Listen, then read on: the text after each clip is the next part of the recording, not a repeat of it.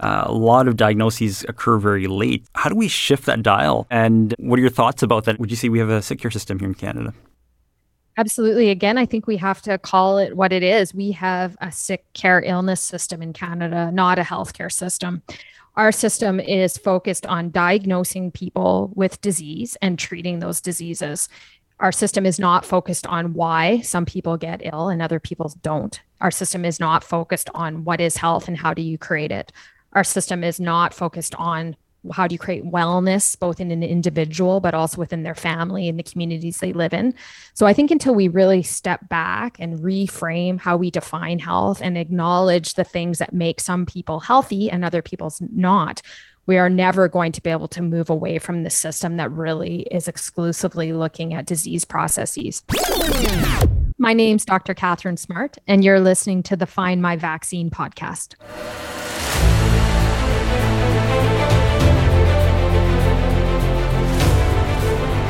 Well, I guess it wouldn't be a pandemic if the guidance didn't really change almost every single day, or at least it feels that way.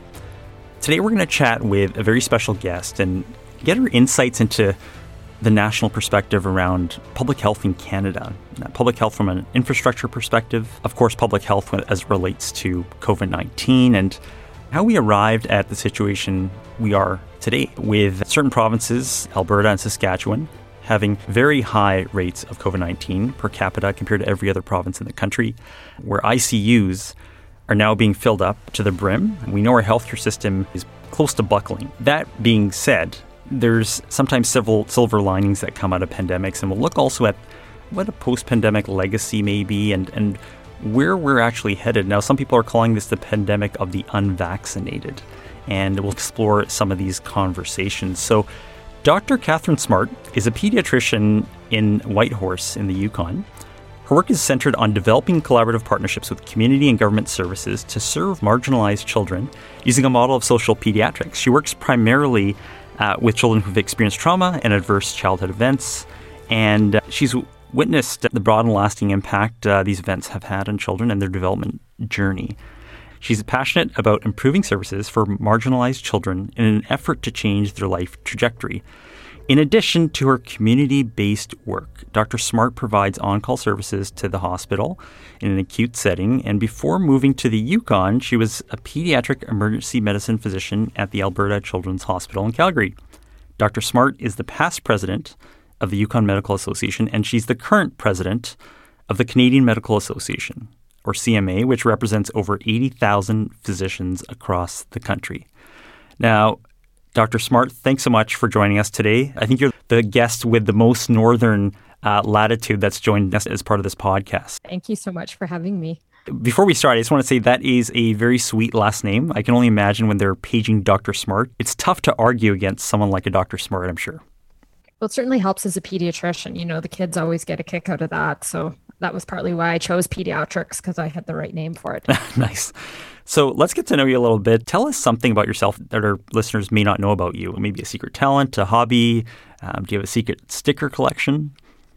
I'm extremely talented at airbanding.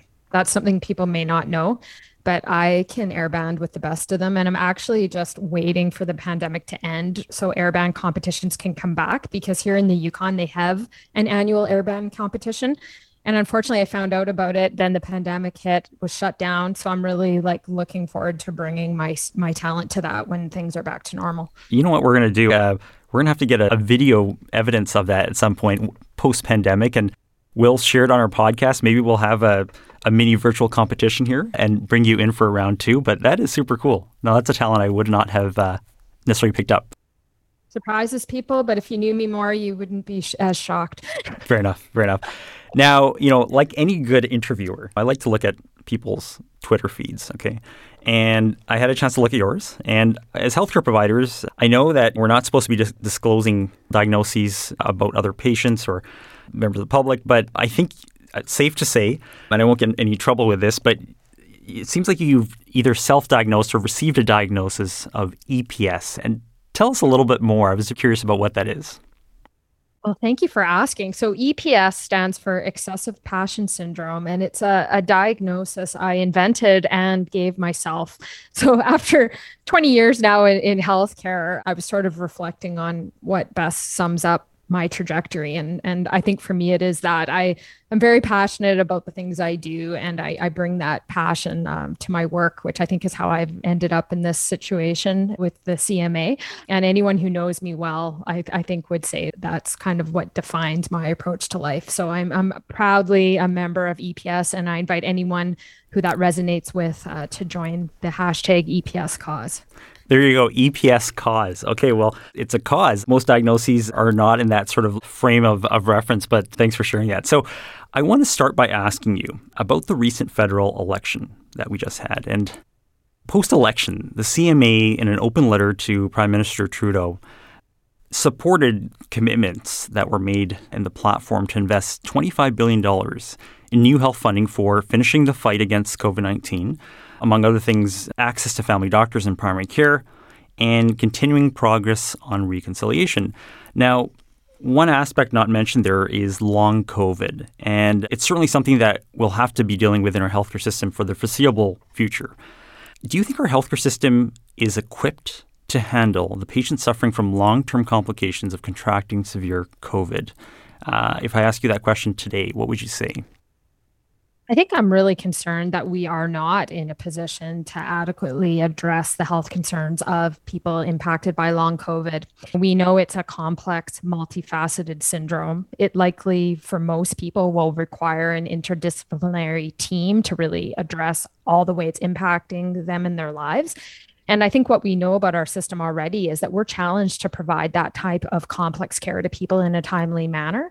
And I think what we also know is that access to that level of service is really varied based on where you live in Canada. Mm. Um, so if you're here in rural Yukon or you're in downtown Toronto, your ability to access teams with the expertise you might need to help you rehabilitate from something like long COVID is going to be very different.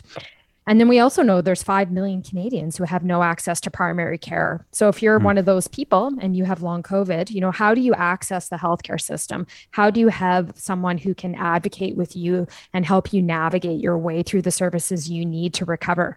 Um, so I, I'm really worried about what that's going to mean for many Canadians. Did, did you notice any talk about that during the election campaign from any of the parties in terms of the platforms you've come across about investments specifically for long COVID? And I'll be quite honest, uh, when I was kind of digging into some of the platforms, I didn't really pick that out, but maybe I, I missed something. I don't know if you personally came across any sort of. No, I don't think you missed anything. I did not see any of the parties specifically addressing how they would approach this. And I think in general, one of the challenges with the health platforms of all the parties is there was not a lot of specifics. And I, I think that's one of the things we now need to hold government accountable to as we move into this next seating of our parliament is, you know, great. We all know we need more resources in healthcare, but what are you going to actually do? What is the actual plan? And that comes down sometimes to specifics about what is currently challenging our population and what are the solutions to solve those problems. The CMA, in that same open letter, if you recall, mentioned that it's time to reframe healthcare or health in Canada. Can you tell us a little bit more about what that was referring to? Absolutely. So I think what we know is up until really now with the pandemic, healthcare has been something I think that's been important to Canadians always, talked about by politicians and various political parties. But what we've seen is a lot of talk and not a lot of action. And that's been frustrating as we've seen, I think, our healthcare system dwindle in its ability to meet the needs of Canadians over time. So when we're talking about reframing health in Canada, we're really talking about taking that step back, really looking at what does it take to have a healthy population? What do we mean when we talk about health? And how do we develop a healthcare system and support a healthcare workforce to actually meet the needs of Canadians today?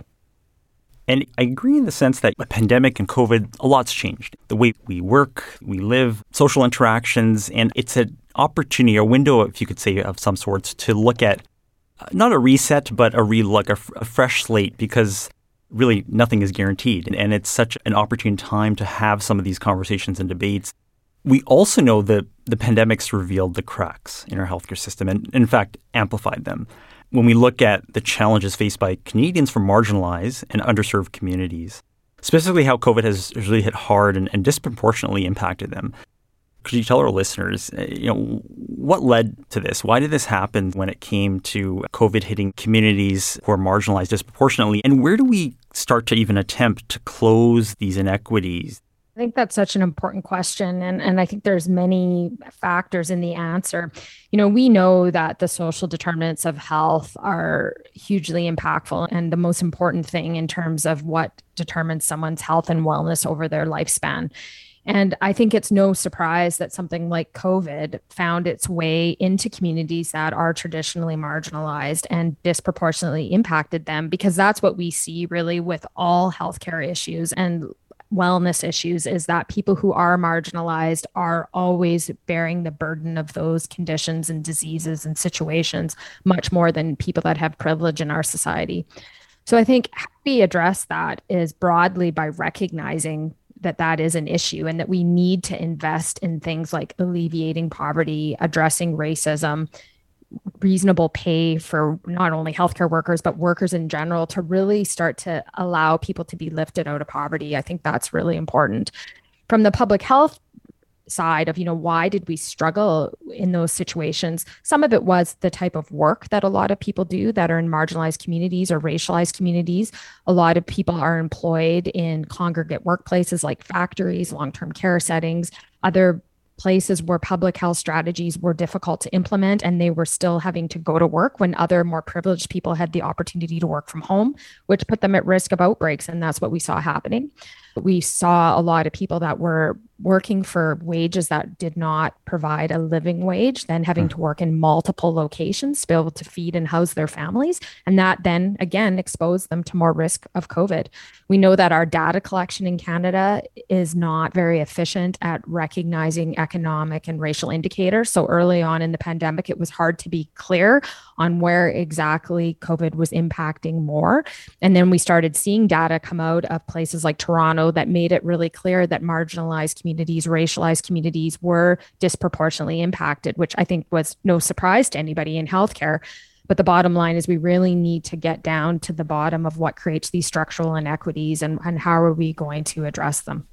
I, I like what you mentioned about data collection because eh, you're right. Some of the aspects around equity, diversity, inclusion, some of the metrics and how to quantify that as it relates to healthcare inequities and access to healthcare and social determinants probably isn't being captured to the extent that we should be capturing it. Probably hasn't even been thought of too much when you look at it from a larger public health framework. And I think that's, as you said, uh, where do we take a few steps back and look foundationally at how to reframe this conversation? As well, though, seniors care has been brought to the forefront, as you know.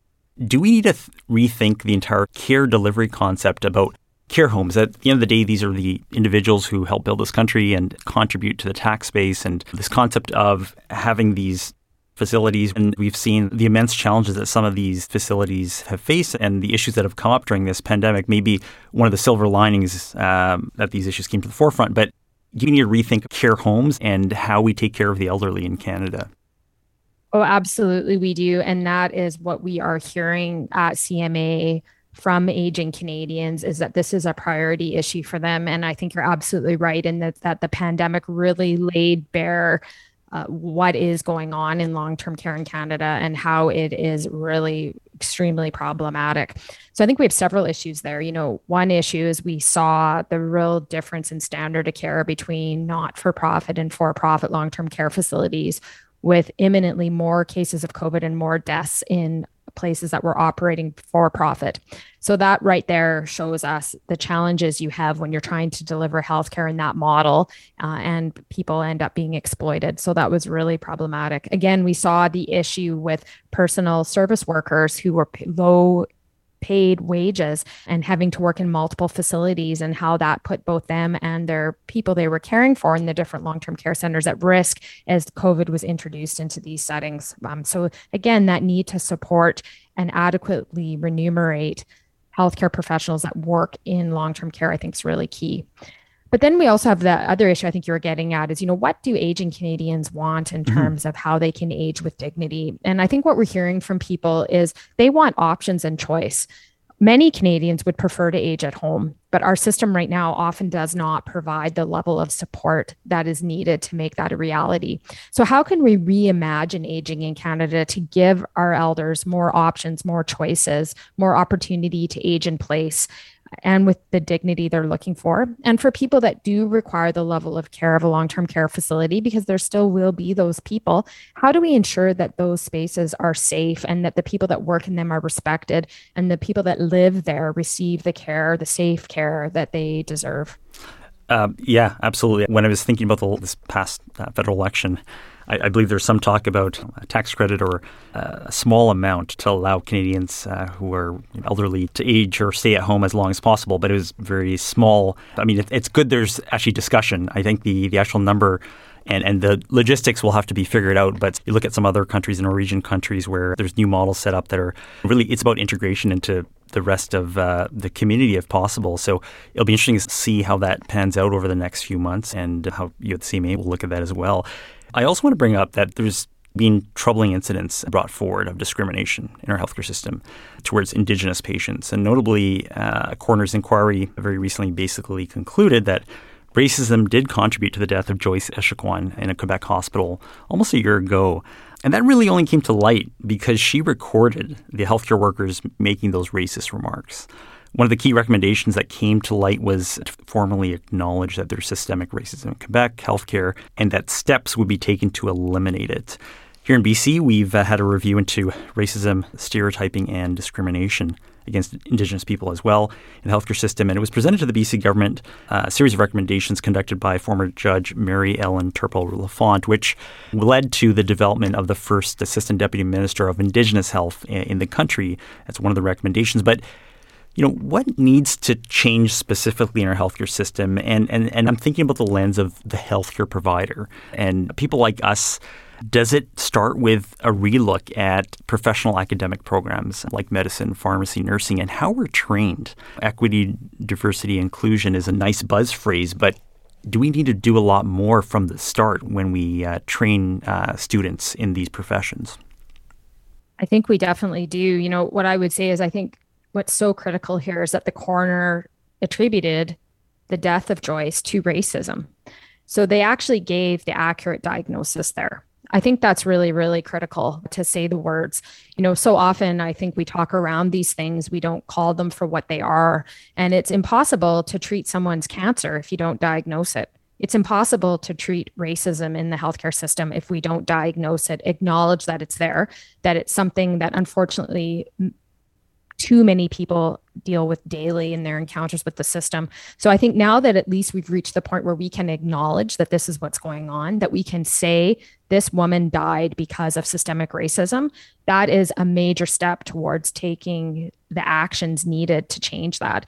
And I think it absolutely starts uh, at the beginning with training. You know, big part of that is who's in healthcare, who gets in that front door to be trained as a doctor, a nurse, a pharmacist how representative of the diversity of our population are those groups of people? Because having people with lived experience i think to really center others in terms of what they've seen what their families have been through what their lived experience in canada has been is really really important. And our healthcare professionals should reflect the diversity of our population. So i think who walks in the door is really important. And then I think absolutely the way we train people, the amount of curriculum and time that's spent addressing these issues and really making people in healthcare realize learning about these things, having skills in this area, learning to spot it, learning to address it, learning to take action is just as important as understanding Krebs cycle or the brachial plexus.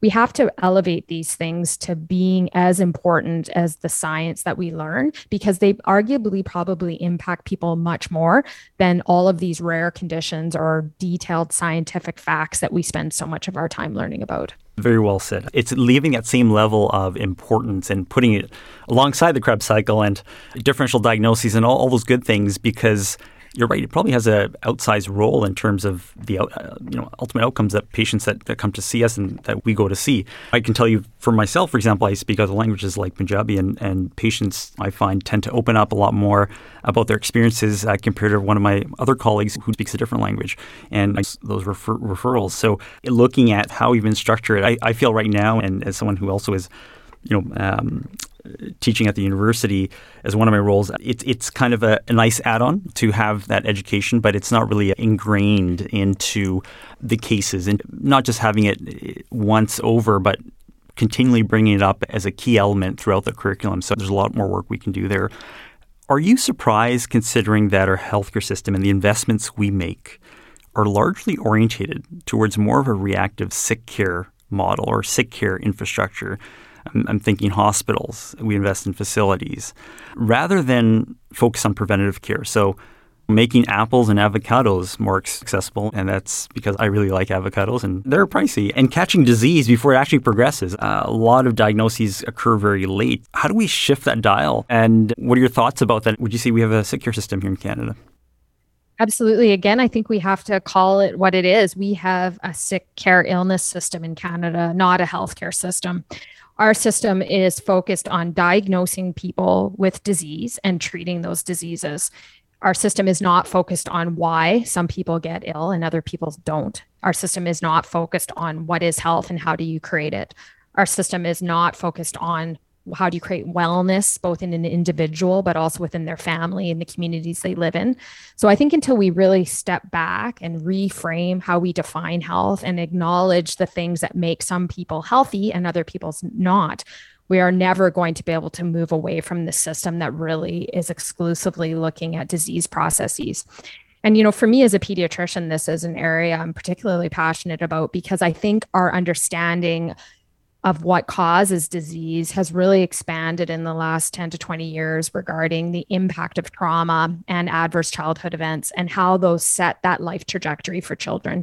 And that's what I see in my work. Being in the North, I see predominantly the impacts of intergenerational trauma, the impacts of colonialism, and how those is still impacting infants and babies that I meet daily in my clinical work. So we have to really be able to take that step back and say, if we want people to be healthy when they're 10, 20, 40, 70 years old, we need to start when they're in the womb. We need to start with their mothers, their fathers, their communities, creating that health and wellness and that skills to raise and create healthy environments so that children can thrive.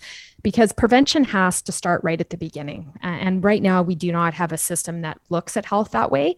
Um, and that's why so much of our resource goes into illness models and disease based care. But we're never really going to get ahead, I don't think, if that's the limited perspective that we take. Why do you think we have such a reactionary um, system? Do you think it's partly because you look at provincial um, governments and how they operate on four-year election cycles, and you kind of have to show something's there's an outcome of some kind when you look at some of the investments, let's say, made in, in early childhood development or other social determinants of health. Sometimes it can take a long time to actually notice the change. Do you think that's part of that? Is that how the politics can come into this whole conversation? I absolutely do. I think any meaningful change that's going to be long term is complex and it's never going to happen in an election cycle. So there's no question. I don't think that politicians naturally, you know, their currency is reelection. So when they're looking at what they want to do, they love you know projects where there's a ribbon to cut a photo to be taken something that they can say they did less interest, I think, in really digging into complexity, long term problems, and putting investments into things where the payoff may be 12, 20, 30 years down the road. I think we've also really seen how our style of democracy and politics in Canada limits collaboration. And I think, again, the pandemic has really shown that. Instead of our political parties collaborating, both at the federal level amongst themselves and between our federal and provincial governments to really try to find solutions for Canadians and to make sure as many people get through this pandemic as healthy as possible. What are we seeing? We're seeing politics at play.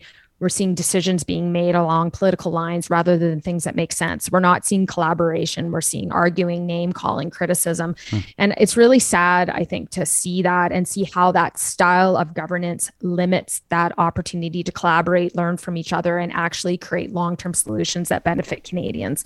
And, and that's, I think, where we're stuck right now. And I think that spills over into our approach to healthcare as well shifting gears a little bit, looking at one of the challenges of this pandemic, a little bit related to how things are framed, is that information is constantly changing day, day to day. It's tough even for healthcare providers to keep up with all the trials and public messaging and, and the guidance. And when you have public health guidance that changes, how do we still maintain the trust of of Canadians who might be hesitant in that cohort of 15 to 20 percent who've, who've not been vaccinated?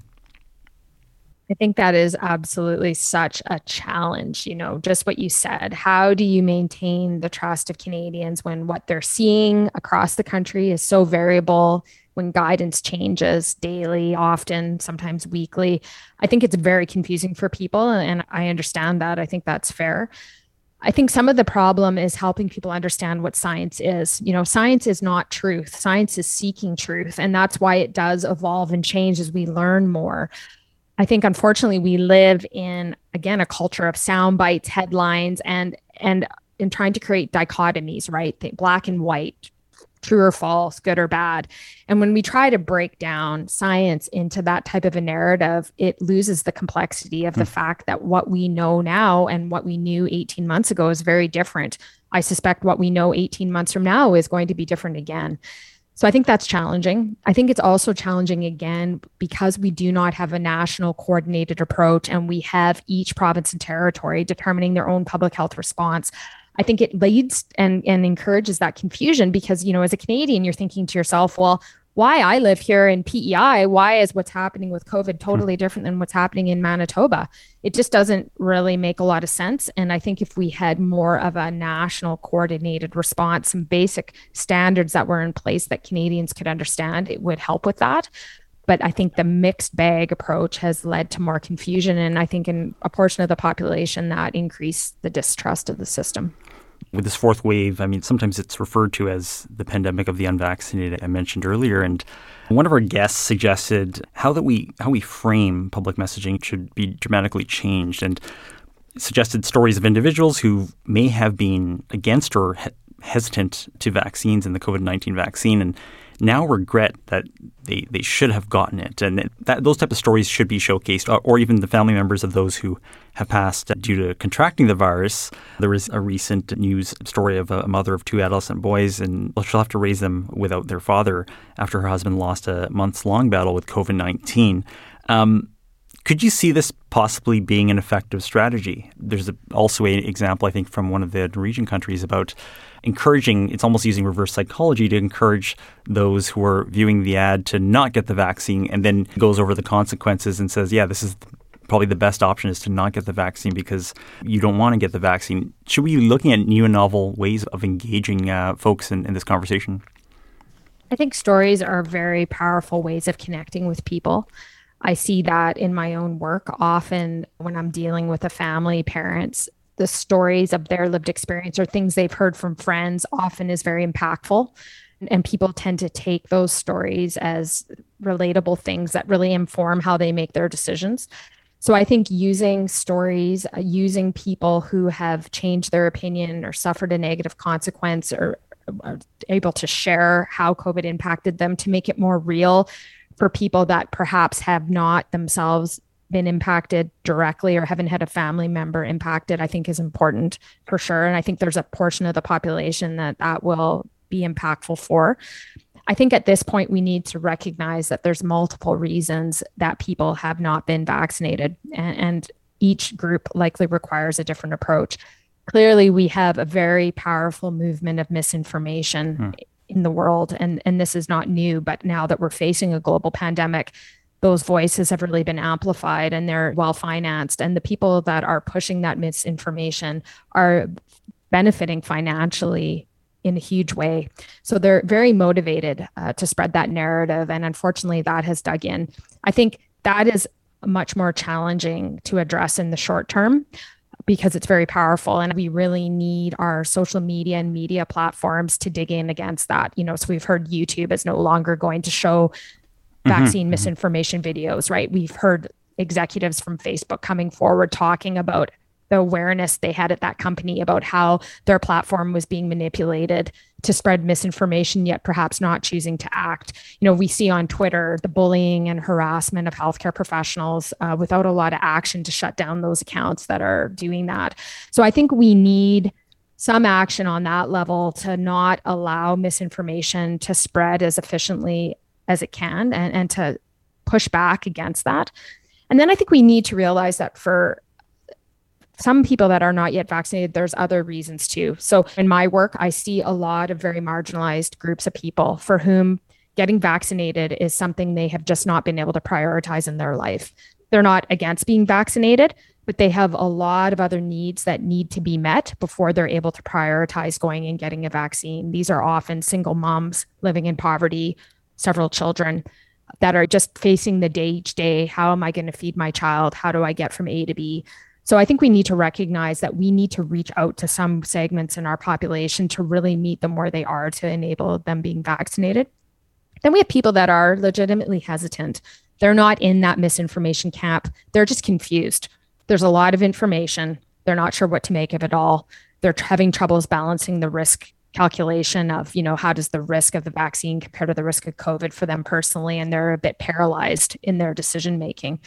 And that's where I think really creating low barrier access to reliable information where people can be respected and ask those questions and have answers is really important. And that's also where I think that personal relationship between primary healthcare providers like a doctor and their patient is so important because often that trust and that relationship you've already built with the patient allows them to bring those questions to you and, and for them to feel comfortable with your answer. But I think we have to be really careful right now as we fight this misinformation pandemic that we don't inadvertently silence people who legitimately have hesitancy and make them feel like they can't step forward with their questions because I think that will backfire. And we need to make it clear we welcome questions. Questions are normal. What we don't welcome is organized misinformation that's designed to purposely mislead people. And these are two different issues. Yes, there's different reasons why people either can't access the, the vaccine or can't fit into the data or hesitant for various reasons. And you also talked about trust and, and sort of that provider patient relationship that could be one channel through which a patient might really look at uh, a measured and objective way of understanding the risk of COVID and relation to the risk of the vaccine. But looking at, I guess you can call it the most trusted messenger. How important is it as to who's delivering the science? And, and the reason I bring this up is um, talking about a conversation about professional schools and, and bringing equity diversity and, and talking about lived experience. I do agree that having a, a reflective, let's say, healthcare profession that is reflective of the population it's serving is absolutely key. But part of that is because sometimes in communities, for example, the priest might be the most trusted messenger, even more so than a doctor or a pharmacist or a nurse.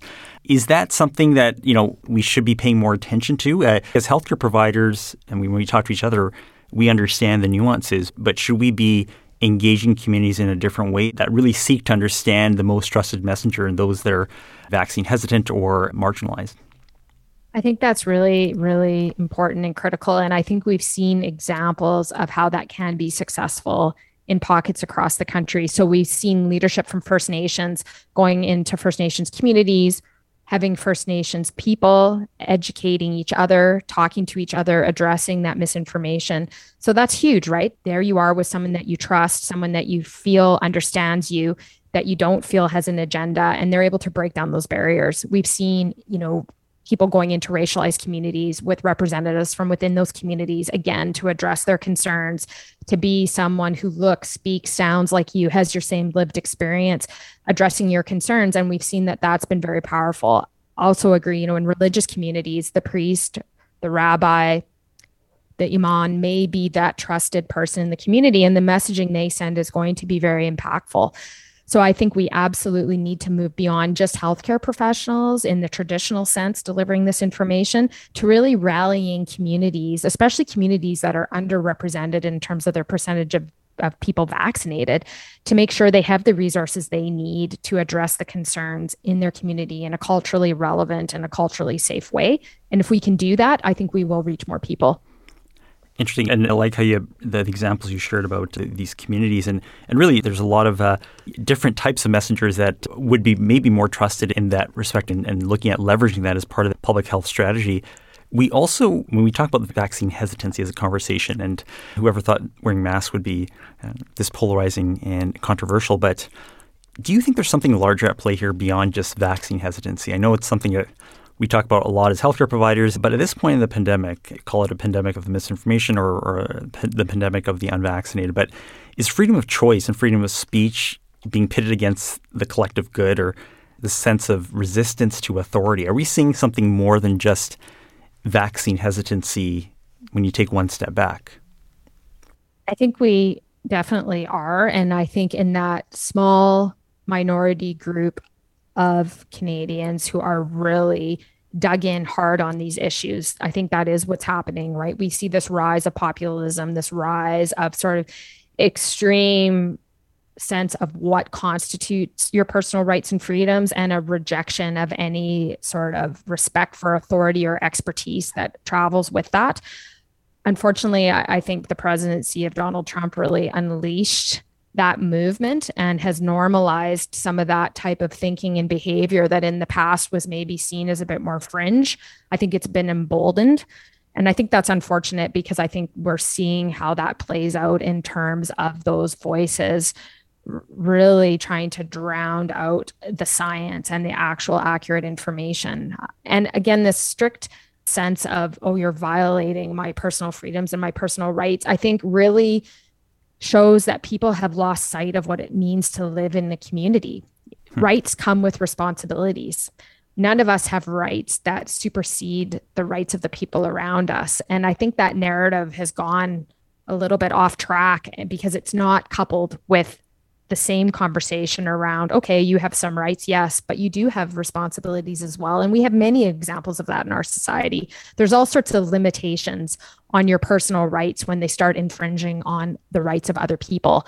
And for some reason some of these things like wearing a mask staying home if you're sick somehow people have extrapolated this to feel that this is infringing on their personal freedoms when clearly the impact they're having on others is very disproportionate. I think this is going to be a challenge for our culture going forward, how we address this. And I think it's really having an impact on our effectiveness in addressing COVID, especially in certain parts of our country where that narrative is more powerful.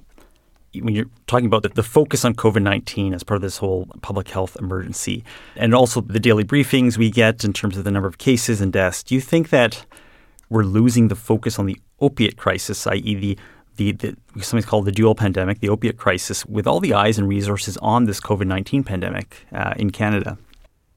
I think we had unfortunately already not done a great job on the issues of opioids even before the pandemic.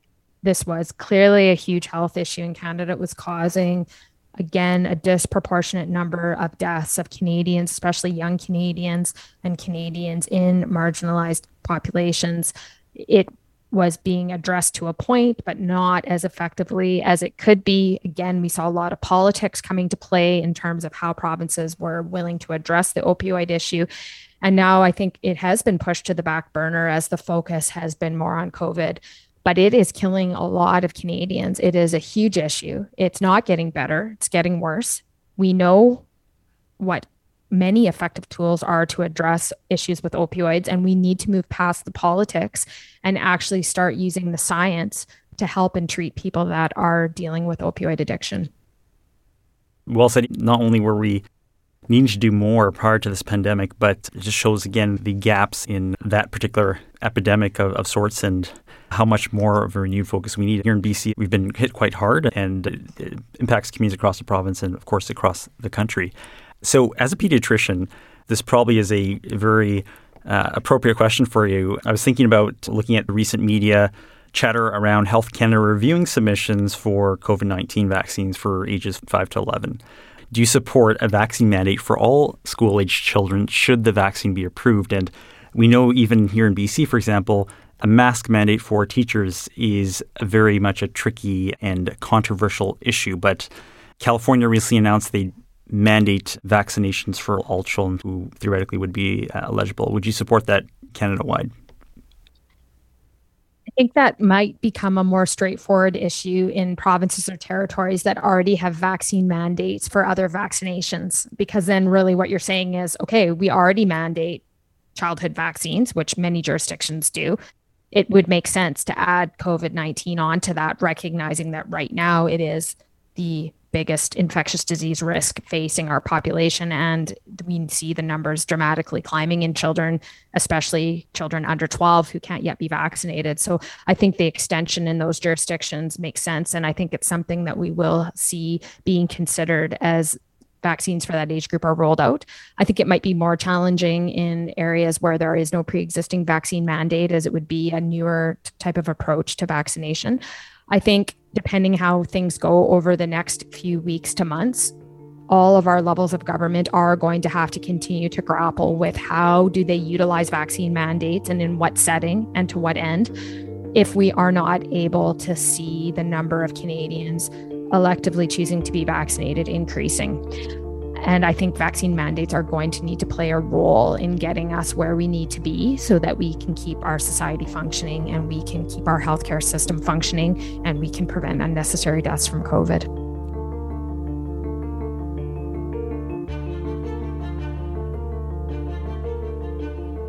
It's interesting uh, how you framed that alongside other childhood immunizations, which are routine, that we framed the COVID 19 vaccine for children in that same manner. And that could be an interesting way to allow for that conversation and uptake. Great um, suggestion. So, as we wrap up here, uh, a few questions about the future. Rapid testing. Do you think that it's something that should be scaled up more? Or are we going to see as kind of as a new normal as we, we move into the next phases of the pandemic or the, the next normal, if I can say? I think it's definitely a tool that people are starting to explore and how can it be utilized. We're hearing talk of using it in school settings, particularly in areas or communities where the amount of COVID is high and you're really trying to identify cases early to prevent spread in the classroom and prevent schools having to shut down. So I think that's one area where it could be really useful. We're seeing it in terms of some approaches to travel. If you want to go somewhere, they can rapid test you when you arrive, as limiting the importation of COVID into certain areas that might already have low cases. So that's an interesting tool. I think there's lots of ways that rapid testing could help us get back to normal and keep people safer. I think what's important is that we do not substitute rapid testing for vaccination. So, in populations where people are eligible for vaccine, I don't think rapid testing people is the same as them being vaccinated. So, we have to recognize the limitations of it as well.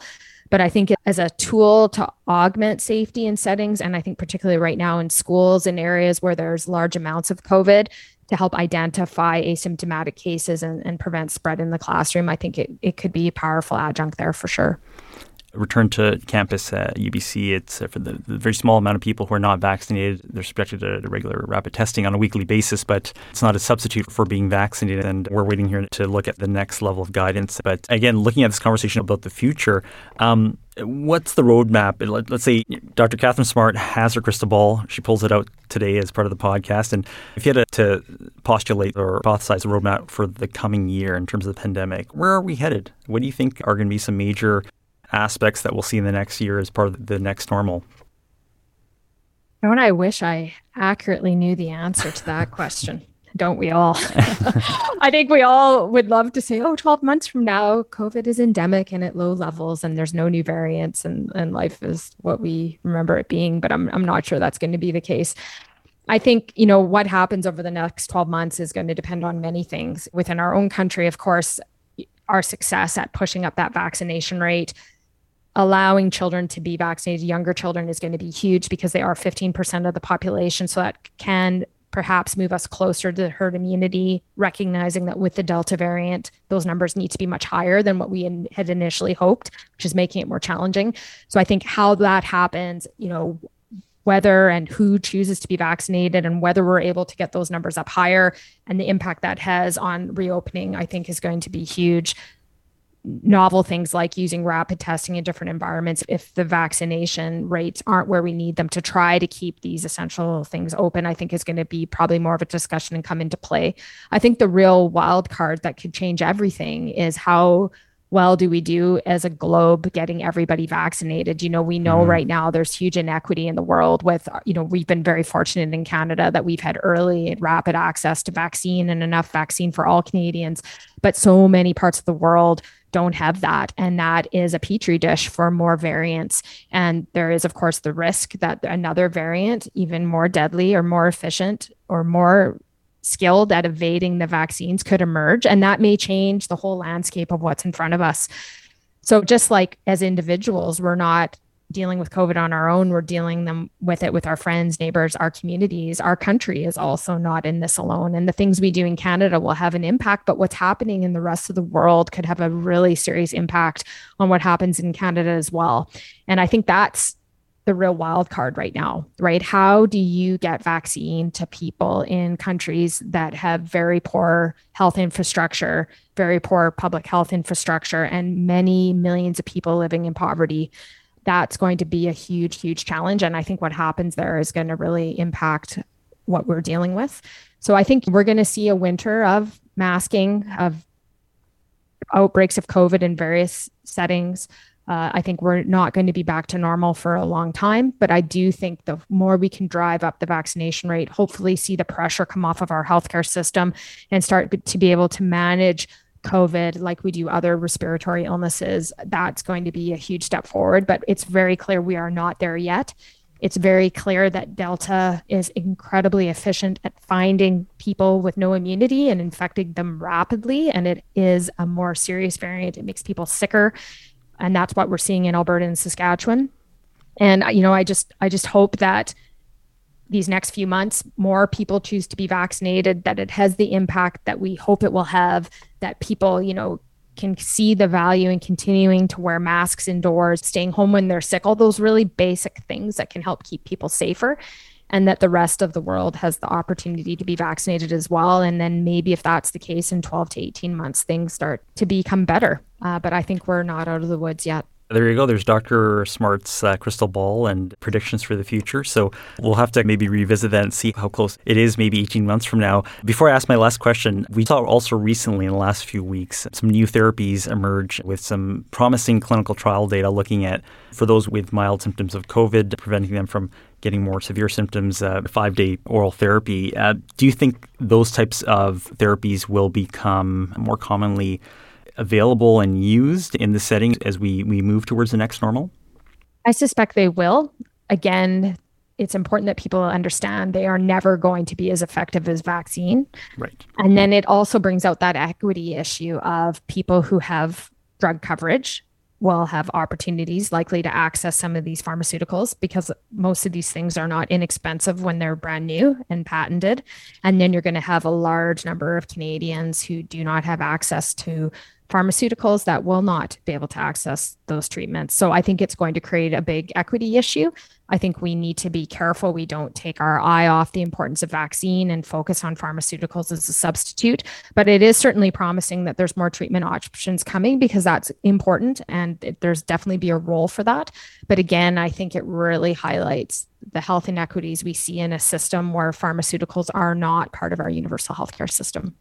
From a personal point of view, what do you think will be a legacy that comes from this pandemic in terms of how we plan and think about public health in Canada, um, as well as the larger Canadian healthcare system?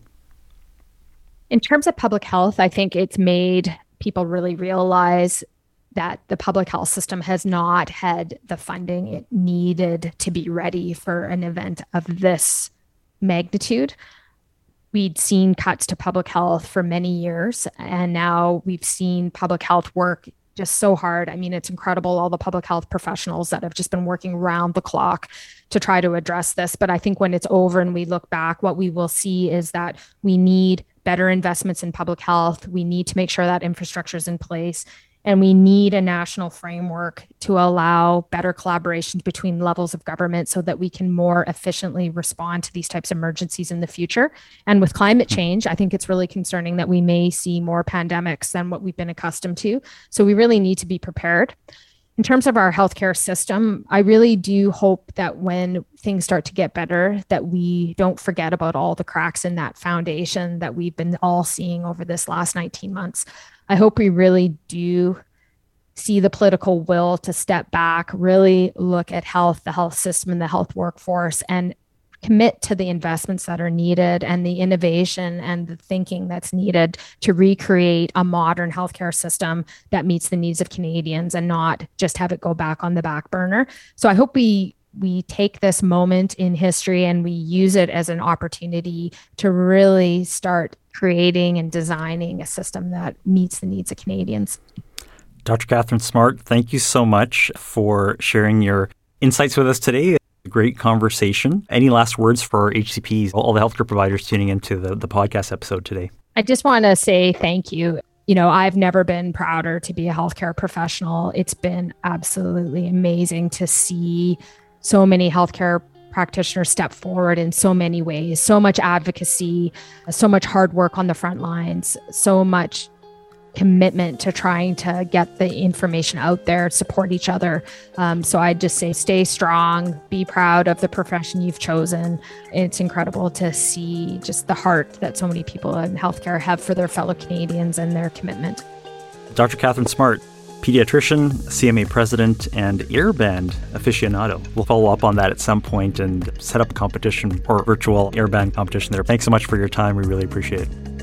I take your challenge and thank you so much. Sounds good. There we go. I love podcasts because it's on the air. There's no denying or disputing it there. We'll follow up with you soon. I was on Twitter recently and saw a post by someone that said WhatsApp, Instagram, and Facebook being down might be how we reach herd immunity. Now, think about that. It really lends itself well to the conversation around the dissemination of public health messaging, the role of certain types of media, and how powerful they've become in our daily lives. The great Facebook, Instagram, WhatsApp outage of 2021, i.e., it was down for a few hours. I think we all panicked a little bit. Some of us are probably pleasantly surprised that we can actually live without these social media channels, that we can live without scrolling for the entire day. These are interesting aspects and part of the conversation that we have to look at uh, when we look at targeting individuals who have not gotten their second dose or have not gotten any dose of COVID vaccine. Today's episode, Dr. Smart lent some really interesting insights around the pandemic and her take as to how we can look at the final battle against COVID, what it means to engage those 15 20% of Canadians who have not gotten a vaccine.